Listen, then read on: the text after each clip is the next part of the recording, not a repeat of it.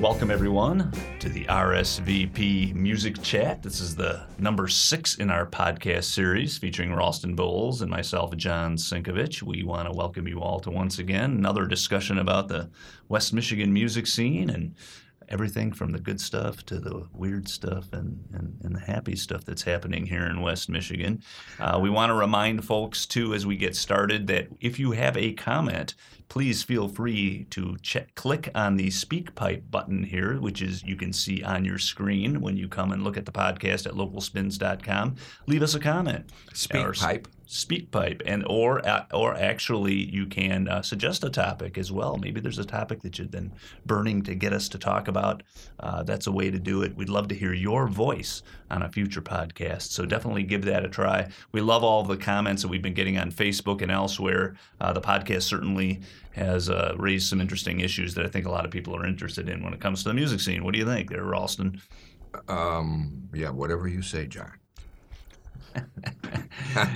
In fact, it was interesting. I wanted to mention too that I happened to see Ralston last night. The Nicholas James Thomas put together a Song Tellers Night, uh, Sto- first what was it? one, Song Teller. Oh, I thought you said Stong Tellers. Song Tellers uh, at Creston Brewery. Three songwriters. It was Ralston, uh, Nick Thomasma, and Alexi Adams chatting about their music, trading stories as well as songs in a very intimate, sort of in the round environment.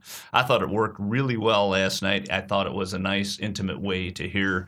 Uh, the stories behind some of the songs that you folks write. And I think the intimacy of a concert, uh, in a lot of ways, is a different experience than some of these giant concerts and uh, thousands of people at festivals that you get. Uh, tonight is this weekend is another great example of that. When you've got the Lamplight Music Festival in Eastown, uh, a lot of intimate house concerts, giving people a chance to hear all kinds of genres in a very small environment where you can really get to know the artist. Um, your, what was your experience from the stage last night? Well, before we before we go too far, it, you're are we putting this up today?